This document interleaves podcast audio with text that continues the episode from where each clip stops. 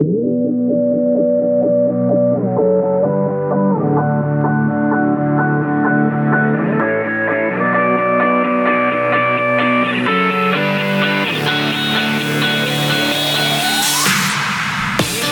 everybody, to the eAssist Dental Solutions MBA podcast. I'm your host, John Stamper.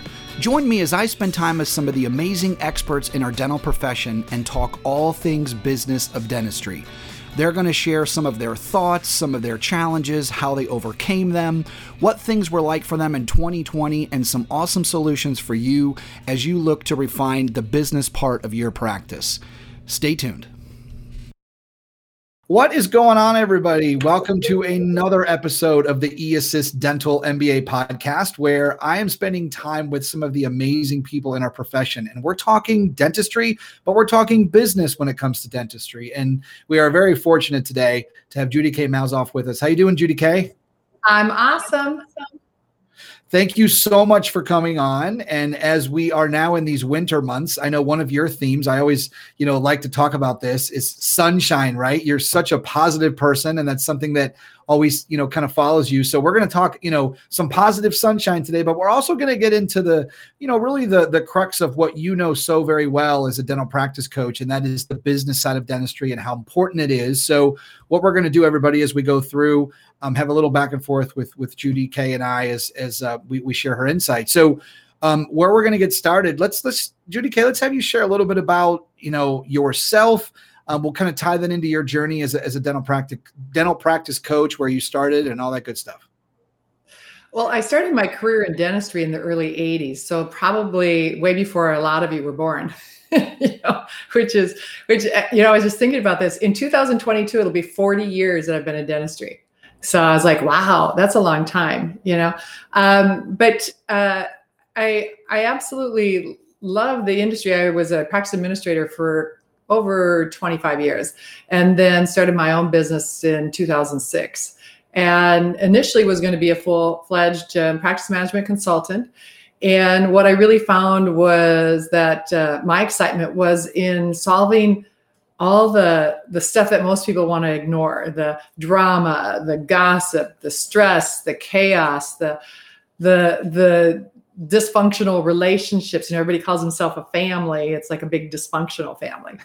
And so that's really um, where i spend most of my time now. I understand all the nuts and bolts of dentistry because you have to be able to understand that to be able to help people through it because you can't just say be happy darn it.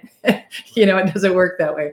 You have to fix the things that are creating the discomfort or the chafing or the things. So that's kind of my journey and now i really focus on um, primarily on coaching and speaking regarding culture, anything to do with the relationship side of dentistry. So um, I've I've created a um, format. It's a, called the Culture Camp. That is a process that works extremely well for helping teams launch their culture to the next level. So that's a little bit about what what I've been doing.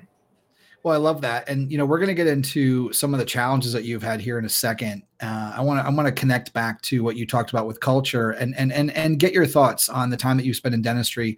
As you know, Judy K, uh, for years there was always this discussion that uh, you know as, as, a dental practice owner or any of the clinical team when it came to business it was like oh they didn't learn that in school it wasn't a part of what they did uh, you know, they wanted to be clinicians and work on patients and so on and so forth but how have you seen that change right? And, and and and i think it ties into culture because as you know for a lot of these practice owners particularly last year which we'll get into here in a second they realize the importance of the business side. But like you mentioned and and and, focus on so well it's got to be part of your culture right? You you if you're going to take the business side of the practice seriously um, it, it has to be a part of that culture. So i'm just curious how you have seen that change and transform in your years as a coach well, I'll tell you truthfully, I haven't seen it change as much as I would like to see it change. Um, there's so much to learn in dental school um, as far as being a clinician, as far as what you do, just just making a crown a good crown, you know, just getting through those things. The focus is is so you know geared on that because that's their livelihood. And I've spoken, I've had the privilege of speaking to dental schools and speaking to some of the um, uh, ready uh, people ready to graduate, the dentist, and and even talking to them about you realize that you're really going to be doing two jobs here. You're going to be the a producer and taking care of your patients and you're going to run a business.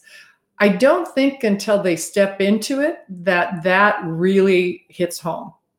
And I think they, um, for many, um, you know, it, it's budget because they're getting out of a, you know, they have a big student loan a lot of times. They have, uh, you know, the overhead if they're opening new practice, they are joining. So they're very um, mindful of where their dollars are spent. So it's hard for a lot of them to want to reach out initially for help, which would make the biggest difference in the outcome they get. So a lot of times they end up with a culture by default and not necessarily by what they want to create. And then they start to realize, whoa, this isn't what I was thinking I wanted, right? This didn't turn out, you know. So that's a that's what I'm seeing a lot of.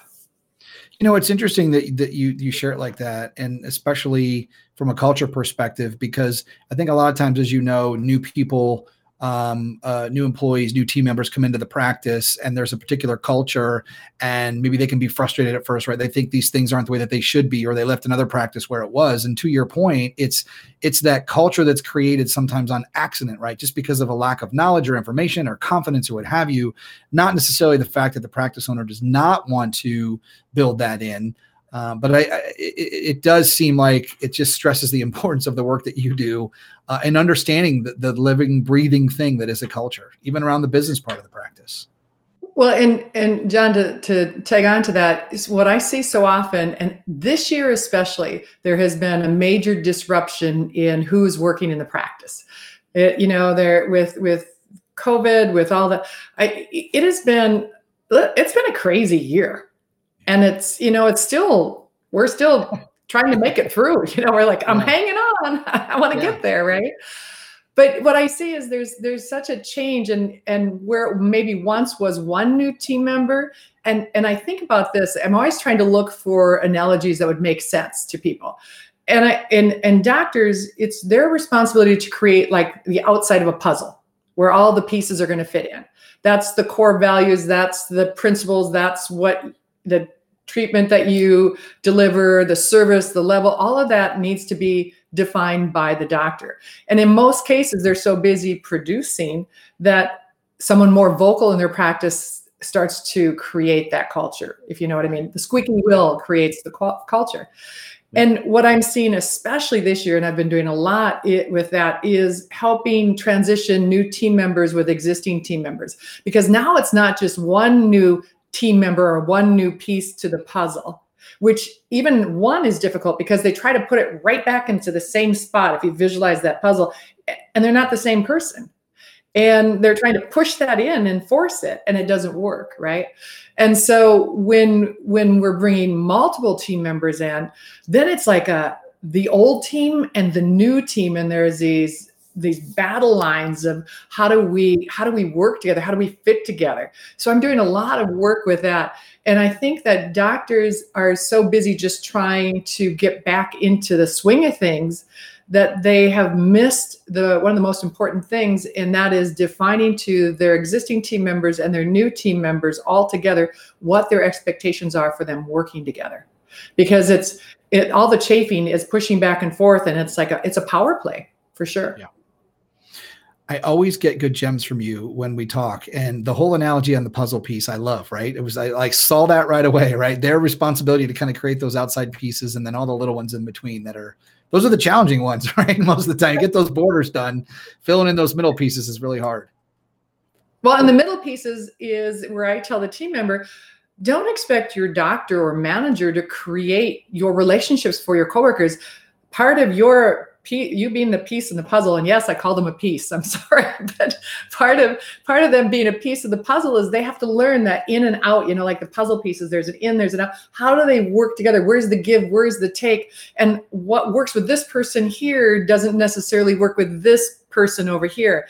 And that's why i like the example of a puzzle and i I kind of like to have fun with this stuff too. I found a puzzle that has a squirrel on it because, of course, our attention span is that of a gnat, right? so, so I use that. It's a children's puzzle. It's about you know about that big, and it's maybe got ten pieces. So I kind of use that when I'm working with teams and saying, okay, you got to figure out how you fit in here. But I, I think that's one of the best analogies that I found this year in helping people work together and having the team understand because because the doctor can't the doctor has to work. They can't be babysitting people all day long either Yep, absolutely. Know? All right. So somebody like yourself uh, gets the experience to know how to inspire culture from just going through your own life, right? Your own career, your own your own challenges, and, and the things that you've accomplished. Would love to have you share two uh, challenges uh, that you have had to come over overcome as a, as a business coach and I think more importantly, you know, how they have helped you continue to excel and and and maybe even lean on right from time to time, you know, as you continue to face new challenges.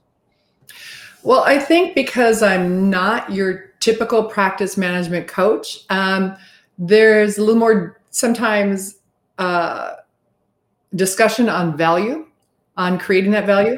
Um, as a rule, if it affects the bottom line and they can see how if I do this, I get this amount of dollars, that's a much easier sell as a consultant than it is you're going to all be happier and work together better right?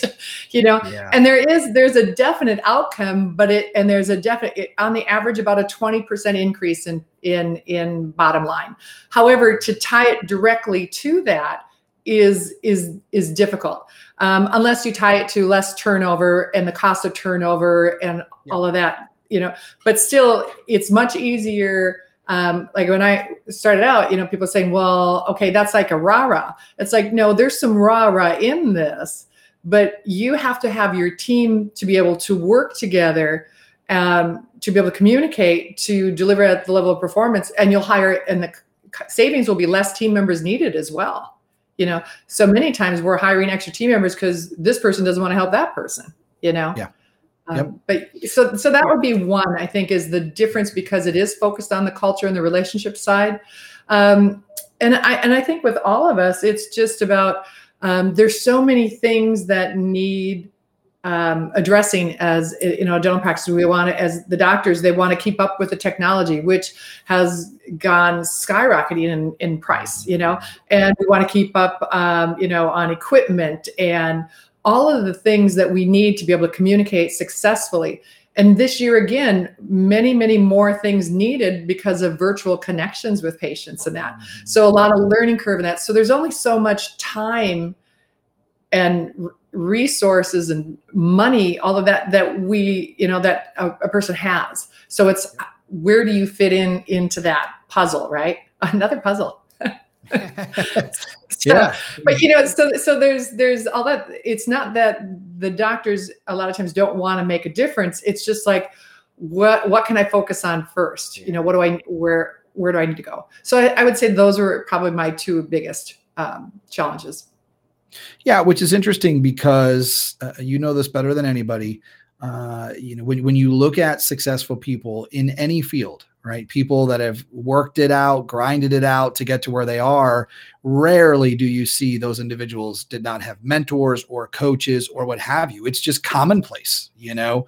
Um, but but you bring up a good point. I think that it is important, you know, to recognize that they're. It's not that they don't want to bring on somebody, like you said, they don't see the value of it. I mean, I, I think you know sometimes the way that you present things, it's no more than just that aha moment that somebody gets that could change, like you said, the actions that they take. To, You know, the the, the puzzle analogy is one of those, which is, oh my gosh, you know what? I've been going through this this whole time, and I didn't even realize I did not set the framework for my team and create those values. We've just been kind of you know going like hamsters on a wheel. We never created that. So that in itself, Judy K, as you know, um, is valuable in its sense. But it is interesting, you know, to hear from your perspective, and, and hopefully, you know, as as we move forward in this, prof- you know, profession, people are continuing to see that.